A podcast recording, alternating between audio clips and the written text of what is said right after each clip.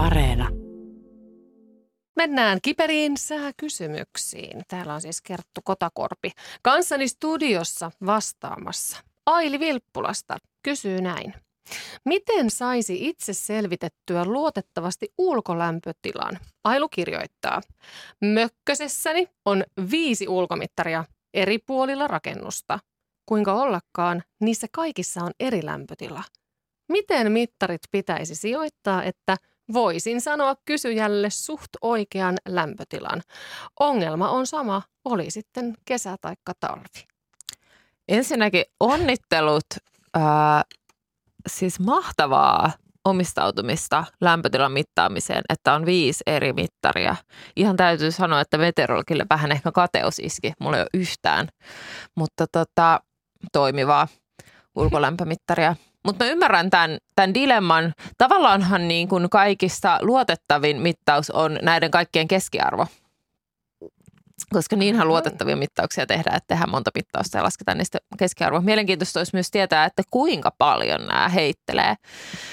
Mutta kyllähän tietenkin niin kuin auringonpaiste on ehkä se ensimmäinen ja oleellisin tekijä, että ei mitattaisi sitä lämpötilaa auringonpaisteessa. Et kyllähän niin kuin monesti varsinkin kesällä ihmiset ihmettelee, että miten niin, että, että kun haluaisi tietää just, että, että jos on niin kuin koira tai, tai joku niin kuin auringonpaisteessa, että mikä se on se lämpötila siinä auringonpaisteessa, mutta silloinhan niin kuin tavallaan mitataan sen mittarin lämpötilaa, jos se aurinko paistaa siihen mittariin ja se tietenkin nousee, kun aurinko sitä lämmittää. Että sen takia sen, se on niin kuin tärkeää, että se mittari pysyisi aina varjossa – sitten tietenkin niin kuin tuuliolot vaikuttaa, että, että jos on tämmöinen niin suojaisempi paikka, niin tietenkin siinä voi sitten, niin kuin, no pakkasessa voi tietenkin olla kylmempi kohta kuin joku, missä tuuli käy, tai sitten taas tämmöisellä lämpimällä aurinkoisella säällä, niin sitten semmoinen tuuleton paikka voi olla niin kuin huomattavasti lämpimämpi kuin sitten joku, joku tuulisempi paikka. Ja no sitten tietenkin näin keväällä yksi tosi merkittävä voi, että jos siinä on lunta siinä ympäristössä, niin sitten todennäköisesti se on viileämpi kuin joku, joku sulapaikka. Ja,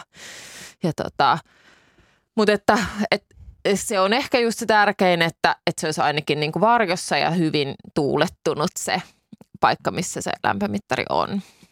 Niin voiko sillä olla väliä, että missä kohtaa se on kiinni siinä rakennuksessa? Voiko rakennus itsessään niin kuin, tuottaa Joo, varmasti myöskin, että varsinkin jos se on niin kuin ikkuna, niin kuin monesti on ikkunan, ikkunassa ihan kiinni, että pitää sitten ne tiivisteet tarkistaa, ettei sitä ainakaan sieltä, sieltä tuu lämpöä, mutta että, että tietenkin hän nyt yleisesti ottaa, jos se siellä ulkona on, niin on sitten enemmänkin ulkolämpötila. Mutta varmaan jos on vaikka niin kuin jollain terassilla tai muulla, niin siinä voi sitten olla jo aika paljon lämpimämpi kuin ei vaikka ilmasta tai tuota maan pinnasta sitten. Sillä lailla tuu viileyttä. Ettei homma mene liian helpoksi, niin tähän on vielä jatkokysymys. miten virallisemmat lämpömittarit on sijoitettu maastossa? No tähän on oikeastaan niin kuin kaksi sääntöä, että lämpömittareita laitetaan semmoiseen niin sanotusti hyvin edustaville paikoille. Eli jos, jos on tietynlaista vaikka tasasta maastoa, niin sitten etsitään semmoinen tasainen maasto. Ja sitten tietenkin ne lämpömittarit on aina just niin kuin varjossa ja tämmöisessä hyvin tuulettuvassa paikassa, että ei nyt ihan niin kuin missään metsän keskellä. Myös sen takia, että saadaan sade ja muut niin kuin mittaukset tehtyä ja, ja lumen syvyydet ja muut.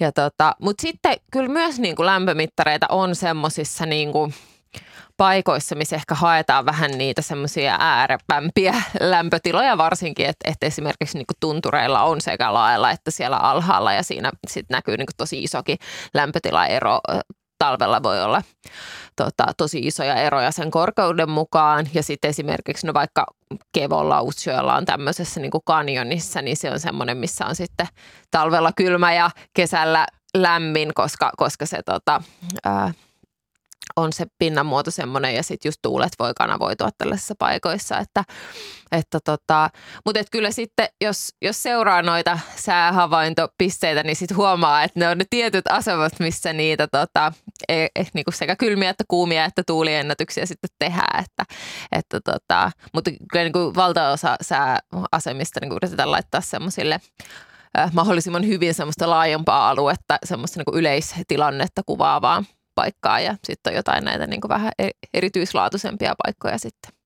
Niin kuin esimerkiksi lentokentät. Niin, no lentokentät on tietenkin sitten taas omansa, että, että toisaalta se on niin kuin ää, just sitä, no, sitä lentotoimintaa varten, että, että olisi sit just se tieto, että mitä, mitä just siinä pisteessä se sää on, mikä ei sitten mm, välttämättä aina ole niin kauhean niin kuin edustava, että, että jos se lentokenttä on vaikka matalammalla kuin muualla, niin, niin tota, mutta, mutta tota, useimmiten tietenkin ne on aika sellaisia tasaisia paikkoja, missä lentokenttiä Tarkkaa ja vaativaa hommaa on siis semmoisen niin kuin eksantin lämpötilan saaminen. Joo, on kyllä mm. siis. Ja mähän en ole tämän alan asiantuntija. on erikseen ne meteorologit, jotka, jotka niin kuin tekee havaintoja ja suunnittelee havaintoja ja havaintolaitteita ja tarkistaa niitä työksensä. Kerttu Kotakorpi, kiitos tästä. Me päästään sinut maskiin ja jatkamaan työpäivääsi. Kiitos paljon. Kiitos. Yle Radio Suomi.